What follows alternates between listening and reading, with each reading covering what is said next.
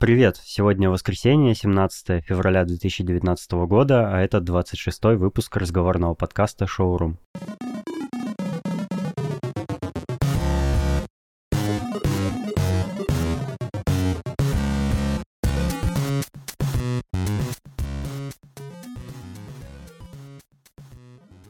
Сегодня у меня в прямом включении Миша Хвостов из Воронежа. Миша, привет. Привет, Денис. Ударение неправильно поставил. А, я так и знал, я так и знал. Хотел спросить как раз. Хвостов, да? Да, ну я всегда так делал ударение. Ага, окей. Все, я теперь буду знать.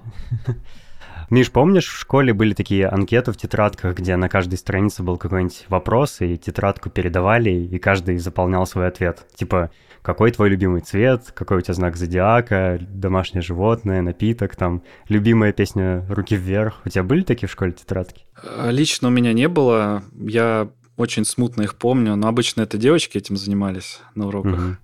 И... Ну, тебе такие попадались, по крайней мере, да? Я припоминаю, да, но никогда этим не увлекался, и никогда это не было интересным, и как-то это меня обошло стороной. Вот, вот, вот. У меня то же самое, и мне на самом деле кажется, что подкасты в жанре интервью звучат как эти анкеты, особенно не у, у неумелых интервьюеров, поэтому в шоуруме я стараюсь не брать интервью, а просто говорить с гостем о чем-нибудь. Ты про Ю, Юру Дудя сейчас, да, вспомнил? Неумелый интервьюера. Я имею в виду, не, э, Юра, кстати, вполне умелый интервьюер, как мне кажется.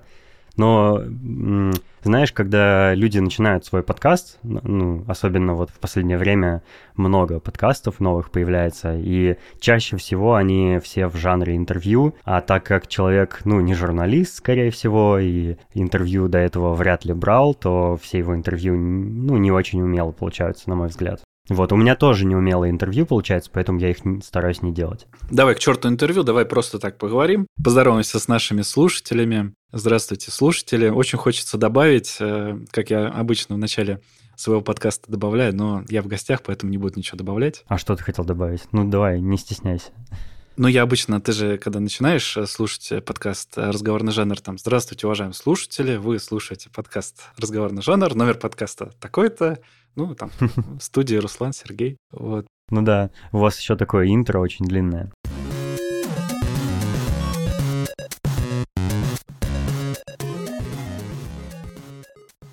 Э, в общем, да, Миша тоже подкастер, он с друзьями ведет, как мы уже упомянули, подкаст «Разговорный жанр», в котором, кстати, я сам уже был в гостях в 365-м выпуске, а ссылку я на этот выпуск укажу в шоу-нотах. Для начала, как ты вообще решил, что ты хочешь выпускать подкаст? У меня в гостях уже были подкастеры, мне кажется, что у каждого какая-то своя история. Какая-то своя, абсолютно согласен.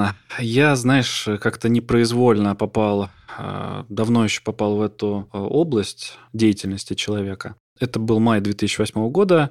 А, я тогда развел проект под названием «Воронежское джабер-сообщество», и подкаст был формой знакомства аудитории с материалом сообщества. То есть там были какие-то обучающие статьи, э, мы приглашали гостей, обсуждали. Ну, в общем, все построено вокруг мессенджера, построенного на, на технологии Джабера. И там порядка восьми подкастов было выпущено. По-моему, все с гостями были подкасты.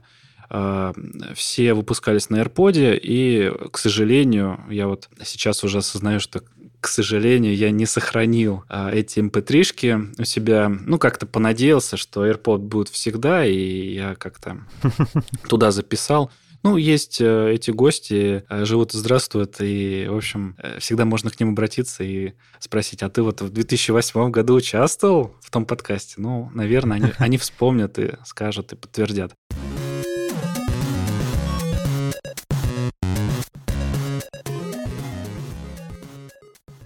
Слушай, а это джабер-сообщество, оно вообще о чем было? Ты имеешь в виду о чем... Э, в каком контексте это задаешь? Но оно какое-то тематическое было или как бы чем люди там объединены были? Мы запустили сервер, Jabber э, сервер, и давали людям возможность общаться, потому что э, вот сейчас идет какая-то волна с новая волна с мессенджерами WhatsApp, Viber, Telegram, ну вот это все вы все знаете.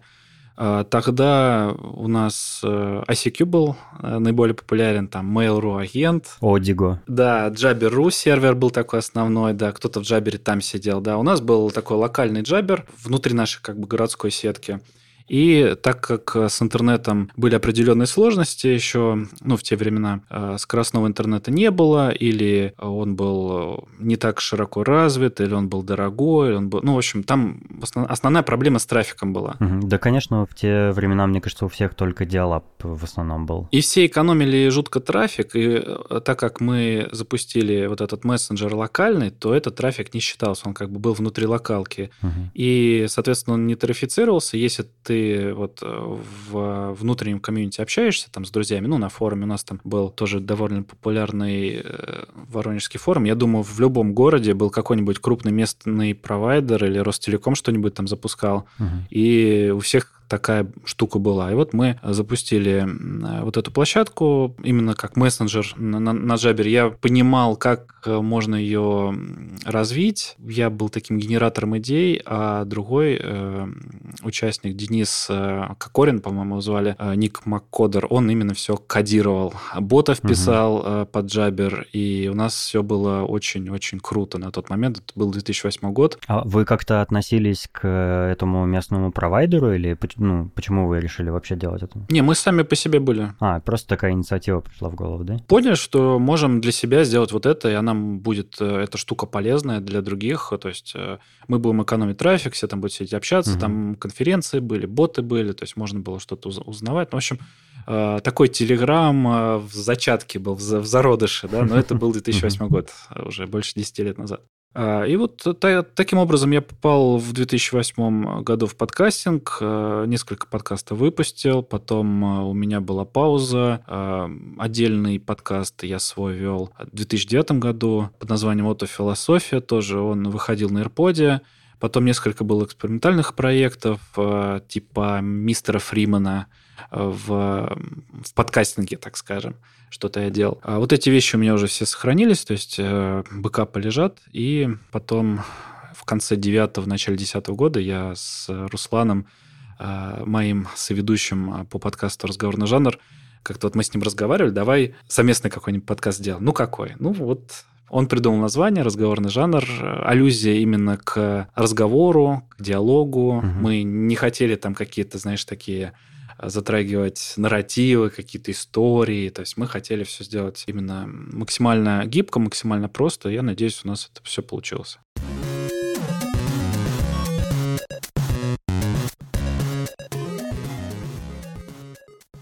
Слушай, а ты сказал, что у тебя до этого был э, подкаст «Отофилософия». И мне напоминает это твой ник в Твиттере, Отоврн. Это, это так и есть. А что это значит? Расскажи. О, это отдельная история. Я, знаешь, э, если я расскажу, все будут жутко смеяться. Я даже жене это все не рассказывал, потому что это настолько глупая э, придумка вот этого ника, что стыдно рассказывать даже. Ну не стесняйся, у меня мой подкаст мало кто слушает вообще, никто не да, услышит. Да ничего себе. А, смотри, на самом деле э, все просто. У меня было несколько ников. Э, это ну, мое имя написанное как бы на английских буквах. Ну, то есть, если ты по-русски пишешь, русские буквы нажимаешь, но mm.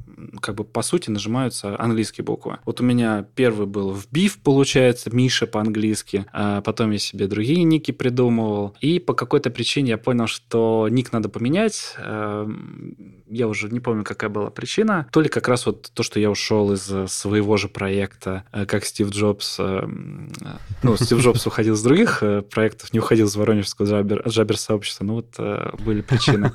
Стиву Джобсу не посчастливилось вступить в Джабер сообщество в Воронеже? Ну, может быть, он там сидел, как бы... Мы об этом просто не знаем. Джабером пользовался, скорее всего. Ну, конечно все пользовались. Да, и я как-то думал, надо что-то придумать, надо что-то придумать. И, в общем, посмотрел на, на, на себя же и увидел э, э, вот этот ник Отто. Ну, как бы два соска и крестик. Что сосками? Ну, нормальная история. Вот, я думал, прикольный ник. Ну, а потом просто добавил в РН, что, ну, как Воронеж, и вот он оттуда и пошел, и как-то с тех пор я оставил такой ник.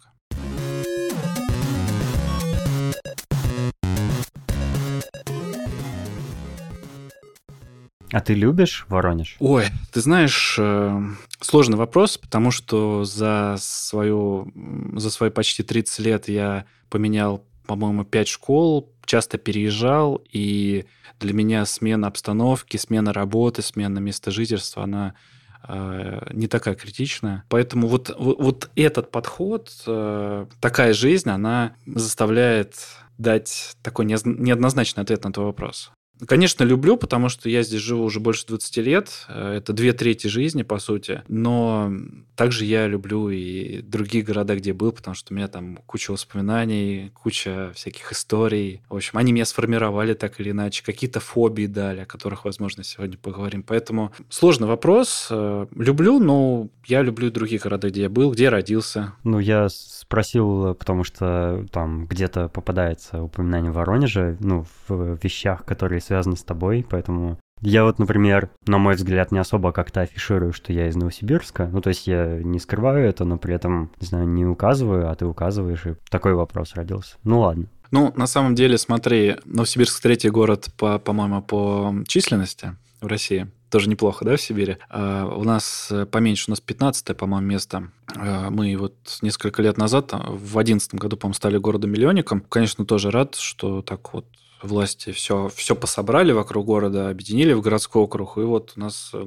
по сути, миллионник получился. Угу. Ты знаешь, я не акцентирую, что я там из Воронежа, что я как какой-то локальный такой, вот у меня проекты все локальные, то есть э, мне это абсолютно как бы не важно. Я вот, например, сейчас работаю в Москве, поэтому я немножко москвичка в какой-то мере. У тебя э, компания, в которой ты работаешь в Москве или как? Ну, я на, удален... на удаленной работе нахожусь, да, по, по сути, я как бы в московской организации. Они мне так сказали, что я могу и в офис приходить и работать, но просто зачем, если я могу удаленно все делать? Ну, в гости приезжай, ё-моё. Такие идеи есть, и посетить э, всякие подкастерские наши тусы, конечно, было бы интересно. Заодно заехать как раз к своим же. Тем более, да, да.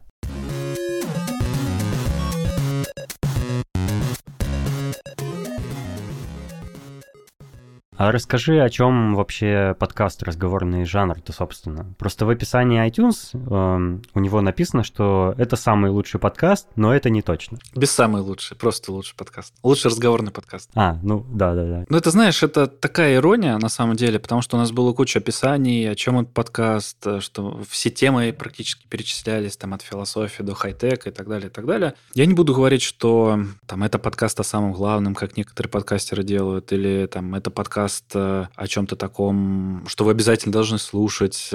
Мы его создавали именно как э, такой разговорный диалоговый подкаст, где мы не ограничиваемся никакой темой, мы можем прийти в студию и обсудить какую-то новость, да, которая вот сегодня там забомбила информационное поле, или э, обсудить какую-то волнующую нас тему. То есть это получается разговор друзей, по сути. Mm которые обсуждают то, что ну, им нравится, да? Ну, можно и так сказать. Но опять же, я, э, ты знаешь, э, не ограничивался бы вот такой э, тематикой, да, что это разговор друзей, потому что иногда мы приглашали коллег в подкаст, в гости и затрагивали какие-то узконаправленные темы, да, там, про технологии, к примеру.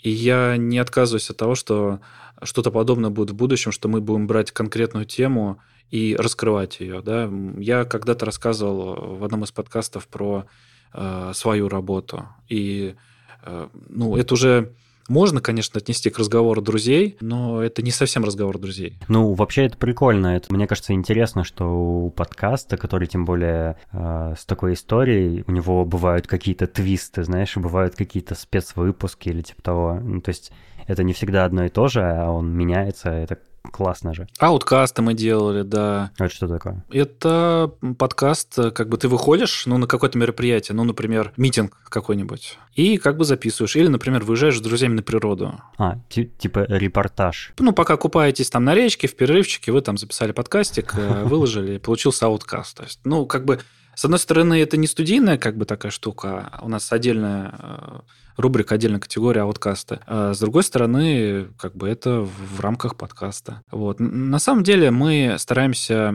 мы специально выбрали такую гибкую гибкое направление, потому что мы понимаем, если мы зажмемся одной категории какой-то, какой-то одной темой, как я вот в последнем подкасте про собак, допустим, рассказывал, э, ВКонтакте где-то увидел подкаст про собак.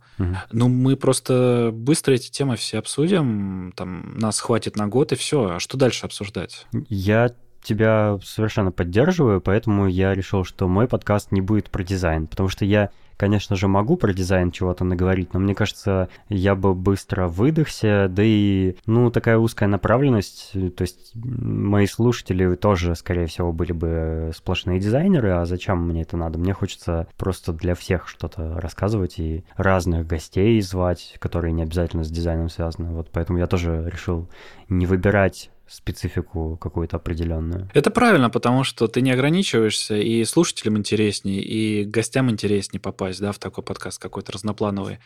И это более долгоиграющая тема, более живучий формат, чем вот э, форматы, которые ограничены какой-то темой, одной или двумя.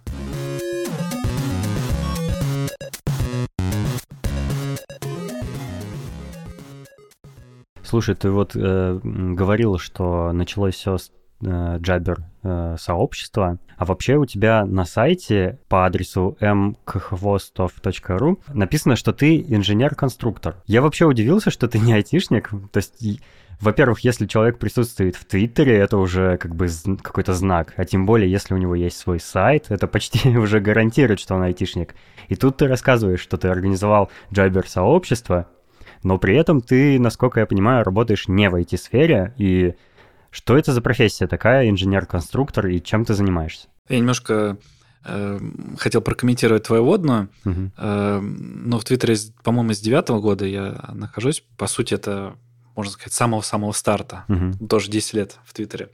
Э, ну, я не соглашусь, что только айтишники сидят в Твиттере или там только у айтишников сайт есть. Э, не, ну это, мне кажется, это уже сейчас не так, но, блин, если если с тех времен у тебя есть Твиттер, но тогда им пользовались только те, кто как бы заядлыми были посетителями интернета, а это, соответственно, мне кажется, какие-то такие люди, нет? Ну, у меня постоянно менялся подход к Твиттеру, и, конечно, сейчас у меня не такой подход, как тогда. А, я начинал с копирования всяких мемасиков в свою ленту, всяких шуток, прибауток, веселых картинок, а, собственно, как я и в ВКонтакте делал. Угу. Потом ты заходишь там на свою стену или в свой твиттер, и как бы ты окунаешься в эту историю, что там в такой-то год тебе и в такой-то день нравился такой мем, да, потом мем поменялся, как-то он модифицировался. Вот, вот у меня единственная такая цель была там в Твиттере или в ленте в ВКонтакте. Угу а, я всегда с интересом посматривал на айтишников. А, возможно, я а, у меня какие-то тайные фантазии были, что я хочу сам быть айтишником. Вот. Но как-то судьба у меня... У меня плохо с программированием, как-то не получилось у меня. А что получилось в итоге? Получилось то, что ты уже озвучил, инженер-конструктор, если так можно сказать. Эм, э, можно много Э, говорить на эту тему, раскрывать ее максимально глубоко. Э, я закончил строительный университет. Я как раз на сайте сейчас э, готовлю, на своем сайте готовлю раздел специальный, да, образование и работа, где там все будет прописано. Угу. Ну, единственное, я пока не хочу это все пока открывать, но как-то хочется, не знаю, там переждать какое-то время, ну, со временем. Что могу сказать про свою работу? Айтишники, они, собственно, либо совершили, либо поучаствовали, а, либо пользуются дарами вот той революции технологической, которая произошла в свое время. А, у нас тоже в нашей проектной деятельности тоже было несколько революций. Да? Сначала люди создавали чертежи на бумаге, там на кульманах э, чертили. А потом пришел автокад. Я как раз, когда учился в университете, застал этот период, когда уже курсовые дипломные нужно было разрабатывать. А на компьютере уже как-то не котировались э, вот эти ручные разработки, ручные чертежи. А сейчас э, опять все меняется, пришло информационное моделирование. Сначала оно, как всегда, на Западе появилось в первую очередь, а потом уже докатился до России. Это что такое информационное моделирование? Сейчас расскажу.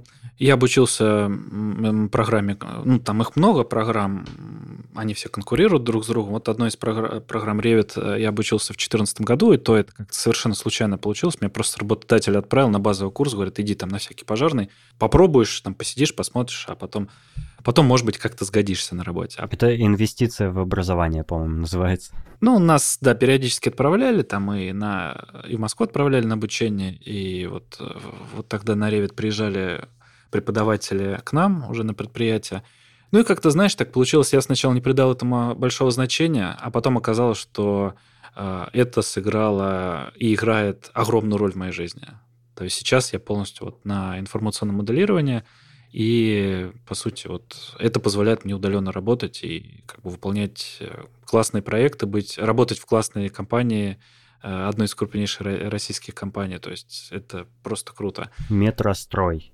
Что метрострой? Не метрострой? Нет. Окей, я просто предположил.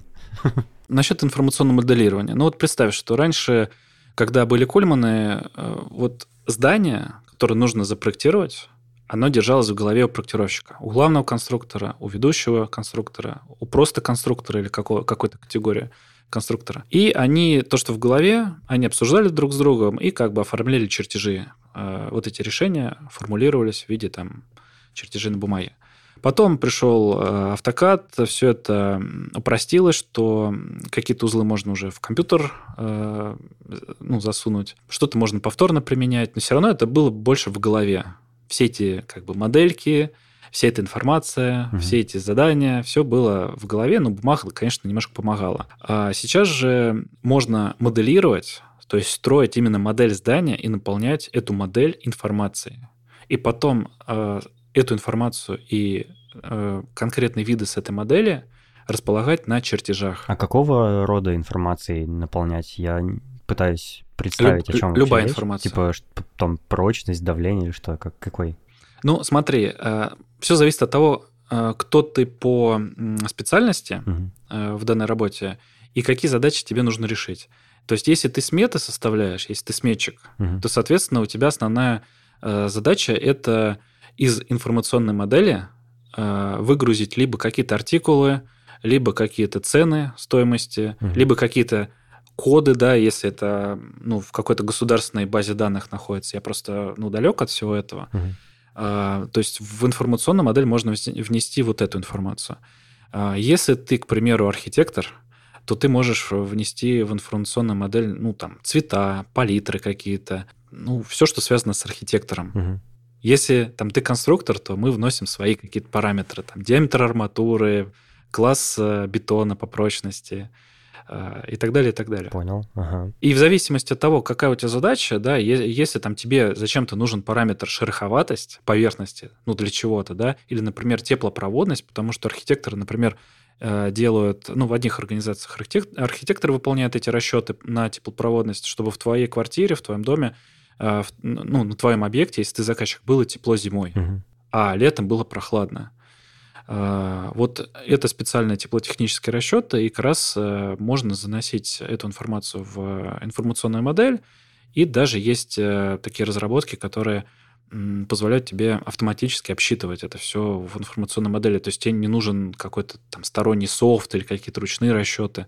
То есть ты можешь это делать. Э, над этим надо попотеть, чтобы замоделировать, чтобы внести, но оно того стоит на самом деле. А что ты конструируешь вообще? Как, какого рода здания? Это жилые дома или какие-то там торговые центры, какие-то коммерческая недвижимость? Что, ну, если это не секрет, конечно. Но... А, ну, смотри, э, никаких ограничений, кроме там каких-то секретных вещей, да, ну, космодромы, например, да, или какие-то морские порт, э, порты. И то я думаю, что, скорее всего, если будет такая задача, если она будет правильно постро... Э, поставлена, если будут выданы все задания, я думаю, э, это все реализуемо. А в данный момент э, я в соцкульбыте нахожусь, то есть, соответственно, все объекты социальной инфраструктуры, всякие сады, школы, поликлиники, это все за мной. Mm-hmm. Прикольно. Блин, я не встречал инженеров-конструкторов раньше. А сложно этим заниматься? Это вообще сложная профессия? Она э, требует там умственных или там физических или каких-то еще усилий, то есть там ты выматываешься на работе. Как, каково это вообще работать вот по такой профессии? Ну, я думаю, как, как у всех, сначала учишься 6 лет минимум, угу. потом работаешь, набираешься опыта тоже лет 5-6 минимум. Угу. Ну и вот потом ты постепенно начинаешь что-то понимать по своей профессии. Понятно. Лет 10 пройдет после того, как ты там в подкастинге что-то сделаешь. О, нет. Или там в своей профи- профессиональной деятельности, или там, если ты музыкант, э, если ты 10 лет, допустим, что-то там будешь делать, вот. А, есть же такая, да, есть же такая теория, что ты становишься, не помню, как она точно звучит, но типа ты становишься профессионалом в любой области, что-то за... Если ты там сколько-то часов, что ли, занимаешься, и типа 10 тысяч часов проводишь, ты начинаешь там быть экспертом в какой-то области. Не слышал такое? Такую теорию не слышал, но я с ней соглашусь, потому что, э, смотри, если ты какой-то деятельностью занимаешься, а какой-то не занимаешься, другой, да, то, соответственно, в одной, э, в первой ты прокачиваешь навыки, во второй ты не прокачиваешь навыки, и они у тебя как бы атрофируются, по сути. Вот. Ну, это как э, возьми там качалку, например. Если mm-hmm. ты ходишь в качалку, у тебя там качаются мышцы, ты там что-то делаешь. Если ты занимаешься умственным трудом, то, соответственно, у тебя мозг прокачивается, мышцы у тебя... Э, увядают. Ну, увядают, если так можно сказать. Да, ты превращаешься в такого человека с огромной головой и щуплым телом да, похожим на Да, поэтому либо ты балансируешь, как бы работаешь и умственно, и там занимаешься там каким-то спортом, да, и тогда ты какой-то середнячок такой. А, либо ты полностью там... Ну, знаешь, я слышал, что компромисс — это хуже любой из альтернатив. Может быть, в чем-то одном нужно преуспевать? Ой, это сложный вопрос. Это вопрос, который мучает меня с э, какого-то раннего возраста, когда я себе такой наивный вопрос поставил внутри, а, кем лучше быть, умным или сильным? Лучше быть красивым. Ну, это в Москве, может быть, там. В Воронеже не обязательно.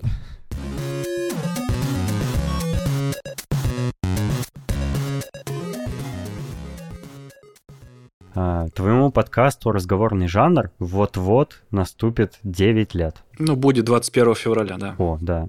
Надо будет не забыть вас поздравить. Вы с ребятами, получается, вели его еще когда русских подкастов было совсем немного, и, скорее всего, все они всем подкастерам были известны. Ты вообще слушаешь подкасты? И если да, то слушаешь ли какие-то еще вот с тех времен? Расскажи. Ой, с подкастами очень сложный вопрос, потому что, сразу скажу, радио Ти я не слушаю. Угу. Это тоже одно из старейших, один из старейших подкастов. Мои соведущие по подкасту слушают, там периодически что-то обсуждают, но я послушал один или два подкаста, может быть, вот как раз на заре своего становления как подкастера, мне как-то не зашло. Ну, как-то, не знаю, скучно там или еще что-то. Хотя я сейчас э, привык э, на большой скорости слушать подкасты, может быть, как раз вот эти двух-трехчасовые выпуски радио мне будут заходить уже, не знаю, надо попробовать. Ну, пробовал.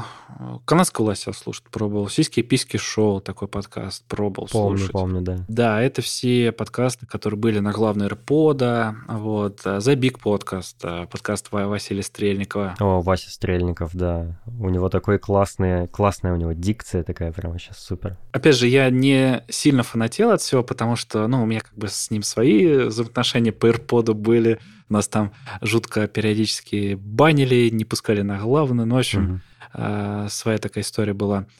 Ну, когда я несколько лет назад на радио, не помню, на «Маяке», что ли, а, слушал а, шоу как раз Василия Стрельникова, и ты знаешь, прям у меня какая-то такая ностальгия по этому голосу, по к подходу к ведению эфира. Такие эмоции у меня прям разыгрались внутри. Приятно было. Ностальгия, да. Да. И ты знаешь, вот я в тот момент попробовал несколько подкастов послушать. Э, это, ну, там, восьмой, десятый год. А, потом у меня как-то не зашло с подкастами, я практически не слушал их. Ну, как-то неудобно было, что ли. А, в последнее время я вот где-то в последние несколько лет стал слушать подкасты, подписался на где-то у меня подкастов 10-15. А какие ты слушаешь? Ой, сейчас прям могу зайти в приложение и поглядеть. А, ну, во-первых, я на твой подкаст подписан. Ура! На подкаст Начну, начну с этого, да. А, вот. А, кстати, все подкасты, которые я вот сейчас назову, я так, мы так или иначе затрагивали, потому что у нас была рубрика «Советуем подкасты», и мы там несколько подкастов э, советовали других подкастеров. Угу. Я слушаю белорусских подкастеров 12 или 19, э, иногда инфа 100%, но он такой, знаешь, э, такой жесткий подкаст, такой прям, прям для таких мужиков. Вот. Медуза в курсе слушаю. Ну, добавил текст недели, но почему-то я не помню, что я слушал э, такой подкаст от Медузы. А я как раз текст недели слушаю, а Медуза в курсе перестал слушать. В последнее время подсел на Бердикаст. Угу. Вот этот гаджет и вот это все. А, чуть ранее сидел на завтракасте, но как-то в последнее время он мне разонравился. Это тоже про технологии, да, по-моему? Да, да, да. А, нравится иммигрант каст, такой подкастик веселенький, бодренький, интересненький. Я вообще почему-то люблю. Это, это подкаст про пленочную фотографию, вино и жизнь за рубежом, если кратко. Ну, я бы в первую очередь поставил вот иммигрант каст именно как вот про всякие переезды, mm-hmm. э, про быт. Э, и про Брексит. Очень, да. очень много там про Брексит Саша рассказывает. Я тоже его слушаю, да. Да, ну, мне почему-то интересно. Мне, мне вот заходит, знаешь, вот э, с акцента послушать людей, э, как они там живут, почему-то вот... Э, и мы когда-то строили такую теорию, вот если мы возьмем себе иностранца в подкаст «Разговорный жанр», вот сразу он выстрелит. Вы не пробовали еще? Еще больше, как, как из пушки. Э, ну, мы думали эту тему, но не пробовали. В смысле, э, в гости или как соведущего? Как соведущего, как участника. А, У нас было две идеи. Две идеи. Это девушку в подкаст и иностранца в подкаст. И мы покроем все, все просто, все, всю аудиторию. А если девушка иностранец? Это будет просто топ. Сложно, сложно, сложно с э, новыми как бы участниками. Вот. У меня еще было несколько подкастов, но, по-моему, от подкаста «Ребята, мы потрахались» я отписался после какого-то момента. У нас Дарья Чучалова была в одном из подкастов. Э, и угу. еще подписан на подкаст «Мы в этом живем».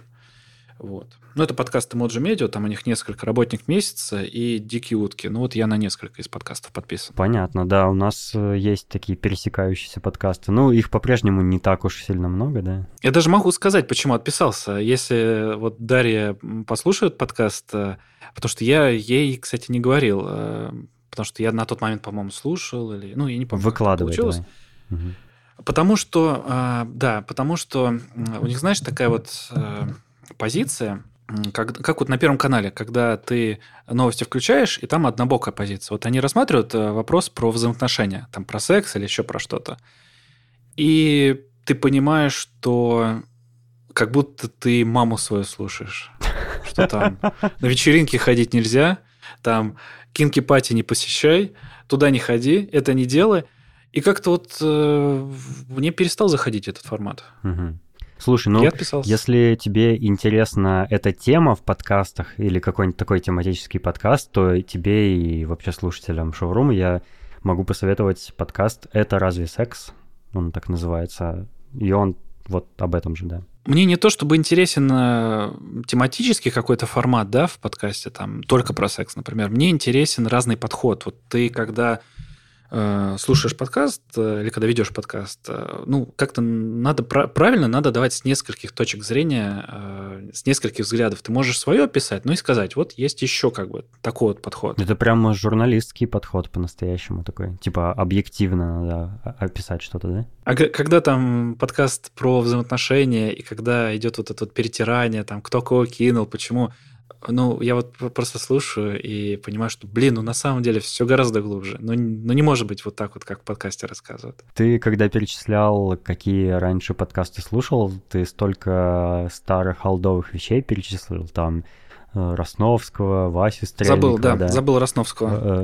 Uh-uh. Я сейчас слушаю еще Evergreen подкаст Артем, Артема Росновского. Вот мне очень интересно за ним наблюдать. Вот там, я помню, там Рос...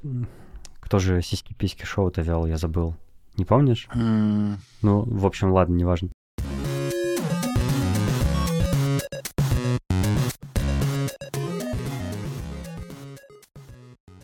Я тоже их все помню. Я там многие из них уже перестали выпускать подкасты, там какие-то сайты закрылись.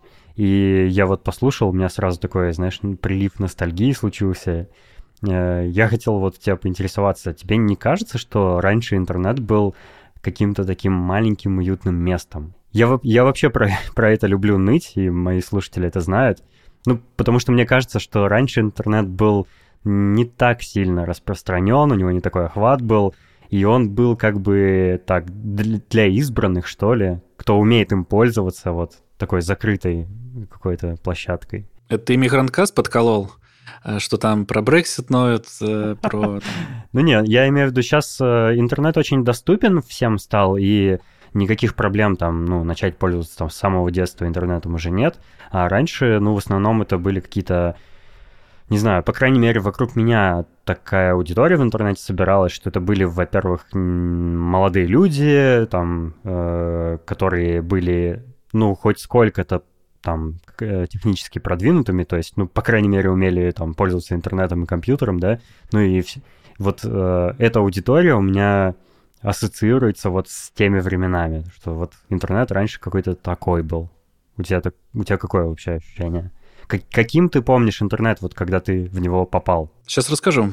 Я просто хотел добавить, что э, ты другой подкаст подколола, у тебя вот в, в подкасте Шоурум как раз вот нытье на тему интернета, какой же он был. Вот я про это хотел добавить. Я, ты знаешь, не рефлексирую на эту тему, какой был до этого, хотя я себя иногда ловлю на мысли, что, вот знаешь, э, все меняется, как-то все уже по-другому, и уже вот 30 лет скоро будет. Э, я помню э, твой подкаст, номер не скажу, но вот вы там про 30-летие другим участникам да, разговаривали, и я прям размышлял, размышлял в этот момент э, про себя. Э, первый раз я попал в интернет, э, когда был в гостях у друга. Я помню, как он там, иди сюда, смотри, что покажу, заходит там в, э, ну, в компьютер же, запускает какой-то браузер, хоп, главная страница Яндекса. Вот Вау. у меня вот это ассоциируется с интернетом, желтая полосочка, все такое. Угу.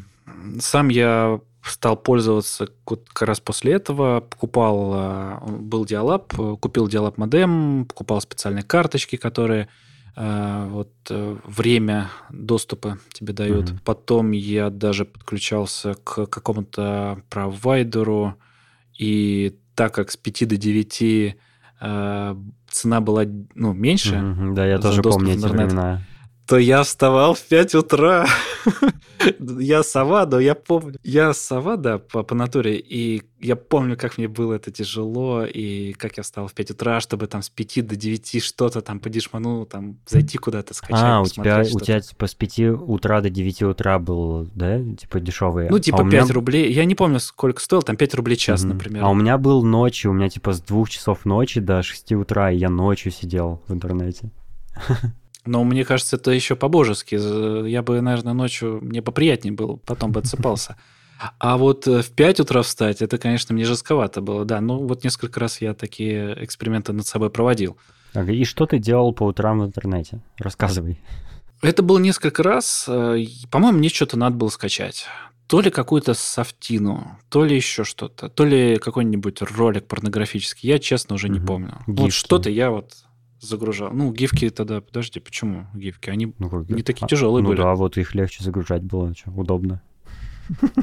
Да, и вот э, первое время у меня было в интернете таковым. Э, вот повременка, медленная скорость, там же было 56 килобит или угу. килобайт в секунду.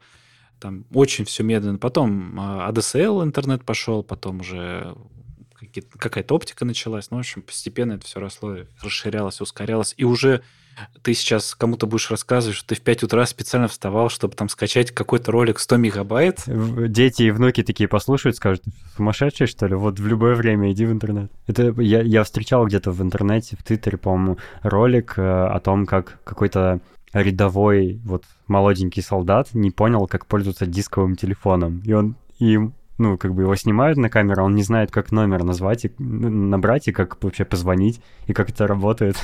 В общем, над ним там стояли, наблюдали за ним и потешались. Ты помнишь э, первую презентацию айфона? Да, помню. Когда да. Стив Джобс показал... Как, как э, вчера, помню. Фейковый вот этот вот... Э, фейковое устройство с вот этим поворачивающимся и колесиком, или как это называется когда он сказал, мы изобрели там, вот и пока, показал такую фейковую да. Да, да, да, помню, как типа, как iPod, да, с кликвиллом вот с этим. Да, я вернусь к вопросу, к твоему. Я не рефлексирую, и вот, да, он был другим интернет. Э, был другой доступ, другие скорости, другое комьюнити был. Я помню, э, как заказал себе э, футболку яндексовскую «Я не репрезентативен», немножко потом почитал про, про нее, понял, что вот эти гики, да, компьютерщики, mm-hmm. ты их айтишниками почему-то в начале подкаста назвал, я бы их назвал компьютерщиками. Они как-то были сами по себе, новых людей они не впускали в свое вот это комьюнити, свое сообщество, и они, я где-то вычитывал, что они понимали, что скоро придут домохозяйки в интернет, дети придут в интернет, э, когда он станет вот таким массовым, им нужно будет куда-то опять переползать, то есть с каких-то своих там площадок, э, платформ куда-то будет переползать. Я вот сейчас даже не знаю, где они сейчас сидят, эти гики. Также я, собственно, вспоминаю, чем вот я в нулевых занимался, на каких сайтах сидел, и чем я сейчас занимаюсь. Я понимаю, что как бы это два разных э, потребления интернета, Э, а где-то в серединке еще третья, допустим, третья форма потребления интернета была. Я вот тоже не представляю даже, куда такие нишевые сообщества деваются. Там не только такие компьютерщики заядлые, но и вообще там, не знаю, какие-нибудь эмо. Куда, куда эмо делись? Ты в курсе? Или хипстеры куда делись? Где эти все люди? Я думаю, они среди нас, просто они незаметны. Шифруются, понятно.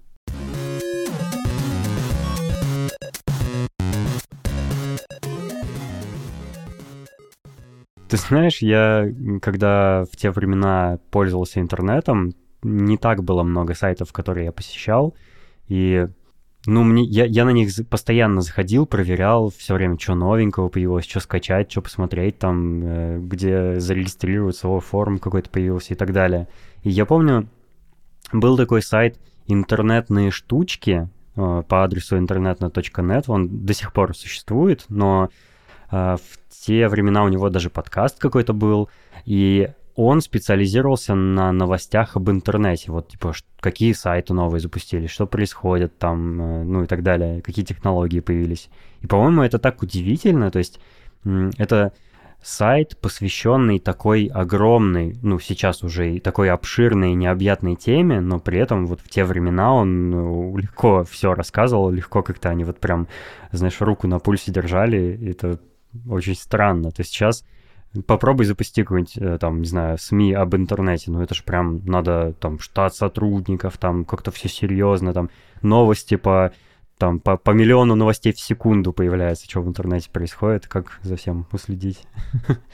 Ну, на мой взгляд, это такой мертвый формат, э, именно писать об интернете, вот э, как эти интернетные штучки, э, штучки открылся такой-то сайт. Ну, как бы зачем это писать? Ну да, но это типа уже сейчас никакого смысла не имеет, потому что ну какая-то уже нужна специализация, какая-то более узкая направленность.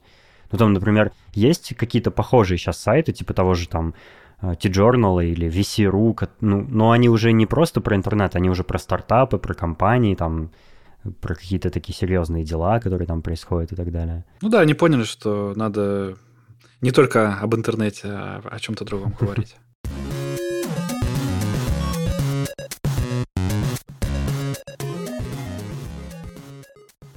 Слушай, еще вот э, в предыдущем выпуске я и, и в нескольких даже предыдущих выпусках я затрагивал тему пиратства, ну потому что мне кажется, что в нашей стране люди медленнее всего от пиратства отказываются, ну, по сравнению там с США или с Европой, потому что в Рунете двухтысячных это даже как-то не воспринималось как что-то плохое, и у нас э, никак это законодательно не регулировалось, и поэтому вот до сих пор еще у нас, там, несмотря на то, что торренты блокируют давным-давно, но все еще люди пользуются там, смотрят пиратское кино, качают пиратский софт. У меня вот там друзья пиратские игры постоянно с торрентов скачивают вместо того, чтобы там их там на стиме покупать, например. По-моему, вот как-то раньше в головах вообще ну, не было у людей такого явления, они не задумывались о том, что там есть какое-то пиратство. Ну вот есть игра, я скачал, да играю.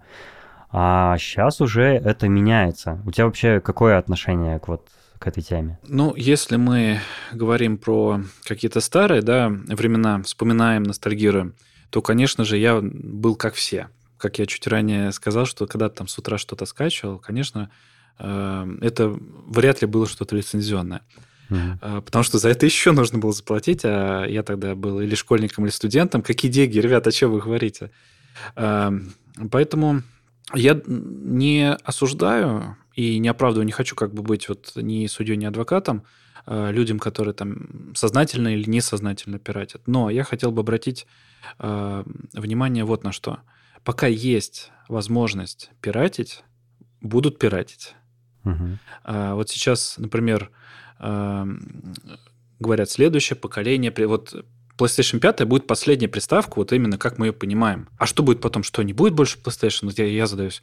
Нет, бу- будут, но будут продавать доступ к каким-то облачным серверам. То есть ты будешь играть там со своего устройства, там с э, компа или с э, планшета или еще с чего-то. Мгм. Э, и будешь вот оплачивать доступ. Не оплатил, все, ты просто теряешь доступ к новым играм, каким-то эксклюзивам и так далее. Слушай, ну сейчас уже уже такое есть. И был, да, была даже специальная приставка под названием Уя, которая запускала игру на сервере, а тебе транслировала изображение. И ты просто как бы оплачивал подписку и играл в игру там как бы. Ну вот я думаю, все к этому будет идти, там, начиная от э, фильмов, сериалов, э, софта и заканчивая играми и какими-то эксклюзивами. Мгм.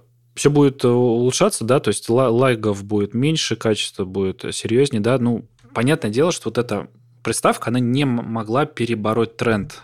И Этот тренд должны были перебарывать крупные гиганты, мастодонты, там Sony, Microsoft, там Apple Мгм. и другие крупные конторы. Не, ну да, да, все так. да. Поэтому пока будут, э, э, будут пиратить, пока будет такая возможность. Пока софт будет лежать где-то, не знаю, там, файлом на сервере. Будут взламывать этот сервер, взламывать эту программу, будут хакеры и так далее. Когда э, компании научатся продавать доступ св- к своим услугам, вот тогда, мне кажется, пиратство сойдет на нет, просто оно станет невыгодным. Не, ну слушай, вот, например, э- э, Adobe уже все свои профессиональные приложения э, продает по подписке через там централизованную систему Creative Cloud, или там, например, дизайнеры сейчас все... Microsoft. подав- Да, Microsoft, там Office 365. Вот этот офис, да. Дизайнеры пользуются там программой Figma, которая, по сути, это просто сайт, на который ты заходишь и там, типа, дизайнишь. Вот прям, прям в браузере раб- работает такое веб-приложение. И они все сейчас работают, как бы, тебе даже ничего, по сути, не нужно устанавливать, ты просто можешь через браузер там, ну, почти все, что тебе нужно делать, вот такие, как бы, браузер — это тонкий клиент там, э, с доступом к разным там профессиональным программам. То есть, в принципе, это уже начинает реализовываться вот эта идея, которую ты высказал, она, ну, как бы уже, уже работает сейчас. Я вот э, по такой же технологии тружусь, я просто подключаюсь к удаленному серверу, и у меня вообще не, мне не нужно на моем компе ни одной программы. Э, Я устанавливаю бесплатный, бесплатный клиент, сейчас я даже посмотрю, как он называется. Сейчас VMware Horizon Client, так называется программка. Мгм. Я подключаюсь к удаленному серверу, и там весь софт есть, какой мне нужен для работы. И все. А ты, ты, получается, в виртуальной машине просто работаешь с доступом к серверу, да? Ну, как мы выяснили чуть ранее, я не айтишник, мне сложно как бы говорить виртуально, не виртуально. Я, я называю это просто, я подключаюсь к серверу. Мгм. Какой-то удаленный сервер, я к нему подключаюсь, на нем работаю. Мгм. Поэтому я думаю, что все, что можно будет э, перевести на удаленку со временем, да, начиная от сервисов, заканчивая до людей, вот э, удаленных сотрудников, я думаю, это будет сделано, потому что это и дешевле для работодателя, и, и быстрее, и лучше получается, да. Да, вы как раз э, в последнем выпуске разговорного жанра обсуждали удаленную работу. Но ребята не верят, да, там все сплошные руководители, они, конечно, не верят в это. А у вас вот такого аргумента не было, кстати, чем хороша удаленная работа? Это тем, что удаленный сотрудник сам распоряжается своим временем и рабочим, и свободным. То есть, если ты ходишь в офис, ты в определенные часы, ну, каждый день ты занят, а в определенные свободен.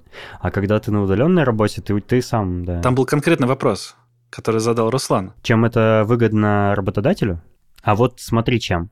А, Тот сотрудник, который сам управляет своим временем, он более счастлив, а соответственно, следовательно, он более продуктивен и эффективен в работе. Потому что его не напрягают разные вот эти проблемы там с тем, что у него нет времени на что-то. Он э, сам выделяет себе время и сам выделяет время на работу и делает ее лучше, чем э, когда он это делает из-под палки по расписанию. Вот я так считаю. Я немножко, я немножко об этом заикнулся, но Руслан как бы там... Ну окей. Он не, он не поверил, не поверил в мою, в мою вот эту мысль, что удаленный сотрудник, он более счастлив, более продуктивен и быстрее сделает ту же работу, чем э, он ее сделал бы в офисе, где ему все мешают, э, где он там 10 раз за день сходил, налил чай, поел печеньки, пошел на перекур. Но где при этом работодатель его еще подпинывает время от времени, да? Подпинывает, да. Да-да-да.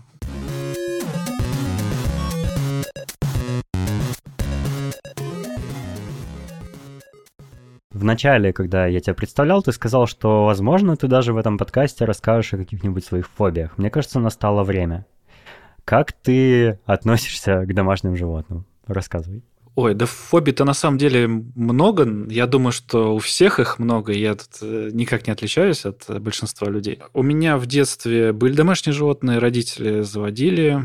Первый кот, э, когда мы переезжали у нас в основном были кошки, по-моему. Угу. Хотя я всегда мечтал о собаке в детстве. Вот. И когда мы переезжали, хотели кота забрать с собой, но, знаешь, вот говорят, что у животных есть какое-то чувство, и кот убежал. Да, кот убежал, и мы переехали, и я, конечно, потом горевал, горевал, что вот кот куда-то убежал. Ну, потом еще были у родителей домашние животные, когда я с ними жил, да, опять же, кот был. Сейчас у них собака, я периодически приезжаю в гости, как бы глажу собаку, она меня лижет, вот это все. Но на этом мое общение с собакой ограничено. Я не хотел бы большего общения, там, гулять с ней по утрам или по вечерам, или еще что-то, мыть ее там, ну, в общем. А почему ты боишься привязаться или что? Собаки это, ну, вообще домашние животные, это проблема, там, знаешь, э, у кошки что-то случилось, или там у собаки что-то случилось, ее надо вести в ветеринарный пункт. А, тут и так э, жизнь кипит, э, ну, ребенок, ребенок как бы Э, помогает в этом процессе, чтобы жизнь кипела. Э, и мне пока этого достаточно. Может быть, когда-нибудь в старости, конечно, не зарекаясь, знаешь, э, я заведу себе какую-нибудь собаку. То есть ты не хочешь домашних животных просто потому, что ты боишься еще дополнительных каких-то проблем, да? А, нет, ну подожди, ты заговорил о фобии. Я просто о ней еще не рассказал. А, окей, давай. А, да, э, касательно животных э, домашних, мне кажется, это просто дополнительные какие-то обязанности да, для владельца домашних животных. Э, там, ухаживать за ним, лечить, когда надо, кормить, когда надо. Ну, в общем, мне этого ну, не хочется делать. Именно вот если мы про домашних животных говорим. А, на данный момент, сейчас. Может быть, ближе к там, 60 я чем-то таким загорюсь, не знаю. А что касается фобии, ну, когда я был поменьше, это было в 9 лет. А, я учился в кадетском корпусе, и был первый класс, ну, аналог пятого класса обычной школы. Угу. Я жил у бабушки, и ну, мне нужно было дойти до остановки. А из дома ходил до остановки, чтобы сесть там на трамвай или на автобус, да-да, в Воронеже тогда еще были трамваи. И я ходил, и мимо, э, около одного дома сидела большущая собака. А, видимо, она там, ну, охраняла этот дом, не, не знаю. И она периодически на меня так поглядывала. То есть я вот с утра иду на остановочку, и она так на меня зло смотрит. Втор... Во второй день тоже зло смотрит. И я в какой-то момент просто стал переходить по другой стороне дороги эту собаку. Угу. И был момент, когда я э, не перешел, и она меня, собака схватила за капюшон. Я не помню, чем там закончилось. Э, ну, видимо, отбился, видимо, там это как бы ушел. Но вот это сыграло, да, это было 9 лет мне, это сыграло вот такую вот э, такую роль в, возможно, сегодняшнем моем отношении. Интересно. Я знаю, у меня есть знакомый, который, у которого собака тоже к такой моральной травме его довела его до моральной травмы. Вот, но у меня не было таких случаев. У меня тоже, у меня в детстве была собака, ну, в семье в нашей, вот, и я ее не любил, честно говоря, потому что меня заставляли там всякое делать, типа там э, выгуливать ее, убирать за ней, там, э, кормить ее и так далее. Вот, а мне этого не хотелось всего, но, тем не менее, мне как-то неприязнь к собакам не, не, не выросла неприязнь. Э, от этого. Мне не хотелось бы, мне не хотелось бы преувеличивать, но э, я точно помню, что она была больше меня, собака. Э, ну, с породой мне сложно как-то сориентироваться. Может, какая-нибудь кавказская овчарка, например. Ты знаешь, там, скорее всего, какая-нибудь дворняга была крупная, какая-нибудь помесь, не знаю, там, дога с волкодавом или что-то такое, в общем. Mm-hmm. Вот. Ну, опять же, я не хотел бы сейчас преувеличивать и там говорить, там, какой я крутой, отбился там от какой-то большой собаки, в общем. Ну, мне тогда показалось это страшно. Вот такая фобия сыграла. Просто кто-то собаку, допустим, э, снял с поводка, там, отцепил от будки и, э, ну, с утра, да, mm-hmm. чтобы она там посидела, посмотрела и так далее. А вот э, такое вот отношение хозяина собаки, да, вот видишь, привела к фобии под, подкастера, так скажем. Да.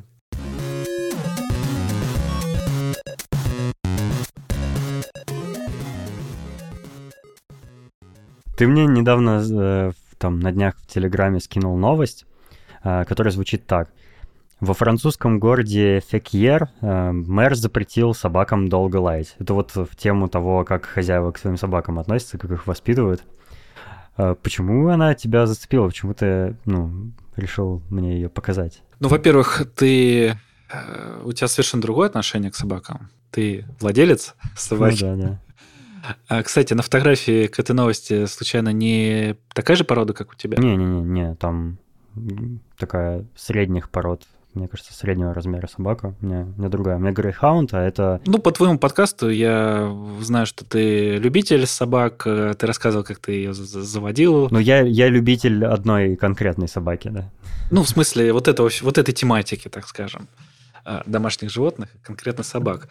А меня наоборот, как бы я очень прохладно отношусь к ним, и э, себе бы я этого не хотел. И так как ты, как это, есть такое слово собачатник, вот Собаковод. Тебе скинул ссылочку. Да, чтобы как бы подцепить тебя и вывести на какую-то дискуссию с тобой. Mm. Слушай, ну в этой новости говорится о том, что там вот в этом городе французском, значит, есть такая проблема, что собаки лают и воют, и всем мешают жителям этого города. Я все детство вырос э, и весь подростковый возраст. Э, у нас был частный сектор у родителей рядом, и там собаки постоянно лаяли. Тебе это бесило? Ты просто вот ты ложишься спать, и ты заснуть не можешь. Блин. А, после, того, после того, как установили пластик окна, чуть потише стало, но а, у меня как раз окна туда выходили, на ту сторону. Но когда были деревянные окна, а, ну, плохенькие а, от застройщика, это, ну, квартира была куплена еще в конце 90-х, поэтому сам понимаешь, mm-hmm. какое там качество было строительство. Поэтому это просто ад был, когда собаки в частном секторе, это же не просто одна какая-то собака в каком-то доме, а где-то кто-то прошел э, в одном, э, на одной улице mm-hmm. там, mm-hmm. этого частного сектора, и весь частный сектор начинает лаять собаки. Просто это это был ад, реально. Слушай, ну я вообще э, мэра этого города французского поддерживаю, потому что мне тоже не нравятся собаки, которые лают. И вот я тоже знаю такие ситуации, когда ну, у моих родителей есть тоже дом в частном секторе, и там одна собака завоет, и все остальные ее подхватывают, это потом сложно вообще как-то остановить. То есть, ну, невозможно, пока они сами не успокоятся. Это, конечно же, зависит от того, как э, хозяева воспитывают своих собак. Ну, кто их там будет в частном секторе воспитывать? Они там сидят где-нибудь в будке, да, и на них внимания не обращают, их только там, ну, там кинут им в миску еды, да, они вот пожрали, и все, сами себе на уме. Но вообще мне немножко раздражает особо крикливые лающие собаки, потому что я хожу на собачью площадку гулять, и я там очень много всяких собак разных вижу. Там не только как бы постоянно одни и те же жители, да, ну, моего района ходят, а приходят какие-то новые, там появляются, исчезают и так далее. И есть собаки просто невероятно раздражающие, которые просто вот целый час могут не затыкаться. Они лают и лают, и их и хочется просто взять за шею, задушить вот так вот. Ну смотри, вот тут новость конкретно касалась лая, да, что если собаки долго лают, то владельцев собак как-то штрафуют. Но опять же, как это все высчитывается, не очень понятно. Ну ладно, это французский город, э, тут даже написано не город, а городок, ну, видимо, не очень большой. Э, это их дела, там мэр э, управляет, пускай. Но я периодически себя ловлю на мысли, знаешь, вот как Государственная Дума придумает какой-то там дебильный закон, и я вот, знаешь, беру тему, например, а, собаководства. И у меня сразу куча идей на эту тему. Ну, начиная вот ты про э, площадки игровые для собак э, сказал, да? Э, начиная от этого, что, допустим, собаку можно ну, только вот там вот выгуливать и только там ей заниматься. Э, там, продолжая намордником, что обязательно в наморднике, и только так. И, э, Это ты предлагаешь так? Э, это у меня много идей, потому что я иду по улице, и я вижу, что э, люди, они, ну, в этом плане они бескультурны, э, как собаководы. То есть э, практически каждая собака без намордника, неважно какой размер и какая порода, э, никто не убирает за собакой после себя. Вот, знаешь, кстати, в Москве удивительно, в Москве наоборот, в Москве почти все убирают, а вот я когда с собакой ездил на поезде в Новосибирск, там реально никто не убирает. И это прям удивительно, потому что, ну, ё-моё, на улице говно лежит. Come on, как так можно? Ну, ну, мне это не удивительно, потому что Москва, как всегда, впереди России всей. Э, да, но мне, мне удивительно, что люди не подтягиваются к какому-то более высокому уровню. Ну, мне кажется, есть какой-то, знаешь, период отставания, вот когда доходят какие-то вот такие прогрессивные штуки до э, региональных городов. Ну, я бы не сказал, что Воронеж прям совсем региональный город, он прям довольно близко к Москве находится. Мы, мы даже в одном часовом поезде, а, часовом поезде, мы в одном часовом поезде, а, несмотря на, а, например, Новосибирск, у него с Москвой 4 часа разницы. То есть, ну, представляешь, да, насколько он далеко? Ну и, ну и что, что он там третий по, э, по населению город в стране? Ну, там тоже не убирают за собаками. Слушай, ну вот ты э, перечислил несколько идей, типа намордники, там, э, чтобы гулять можно было на площадках, чтобы э, там убирали за собаками. Вот я про уборку с тобой просто без, безусловно соглашусь. Да, на самом деле куча этих идей, Денис. Э, да, но вот, например, про, про намордники это же дичь. То есть проблема же не в том, что э, собака без намордника гуляет и там может представлять опасность, а в том, что ее не воспитывают, чтобы она не представляла опасности. Надевать намор... ну, принудительно заставлять э, собаководов надевать намордники на своих собак, это не как бы не перевоспитает собаководов и собак. Это просто наоборот сделает то есть ситуацию только усугубит, потому что люди вообще перестанут париться, как себя собака ведет. Ну, она же в наморднике, что она сделает, да? А собака возьмет лапой, снимет и, и загрызет там, не знаю, ребенка. Нужно же наоборот э, как бы по, мотивировать людей воспитывать собак, чтобы они там и без намордников себя безопасно вели. Э, смотри, что могу сказать по этому поводу. Угу. Один вот глубоко проработанный закон, я думаю, может изменить ситуацию в этой отрасли, mm-hmm. ну, в собаководстве. А, идей куча, как я чуть ранее сказал, что я вот озвучил три, там ты продолжил а, воспитанием собак, mm-hmm. то есть, допустим, принудительно а, отправлять владельцев а, собак на какие-то курсы по собаководству, чтобы там ее тренировали и так далее, и так далее. В Европе такое, кстати, есть. А, да, то есть если ты заводишь собаку, то ты берешь на себя там набор обязательств, которые там был, были бы прописаны, эти обязательства были бы прописаны в законе. Угу. И если ты не выполняешь э, эти обязательства, то, соответственно, тебя штрафуют или там забирают собаку. Ну, в общем, какая-то ответственность предполагается. Угу. И э, вот, допустим, вопрос, а как быть с бездомными собаками? Вот я думаю, что нужно в этом глубоко проработанном законе как раз и продумать вот вопросы, касающиеся бездомных собак. А что делать, допустим, с вакцинацией собак? Допустим, животное может заболеть бешенством, к примеру. Угу. И там жена рассказывала мне такую историю, что на работе у ее сотрудника то ли он завел щенка, то ли у него был щенок, и его щенок укусил в какой-то момент. Угу.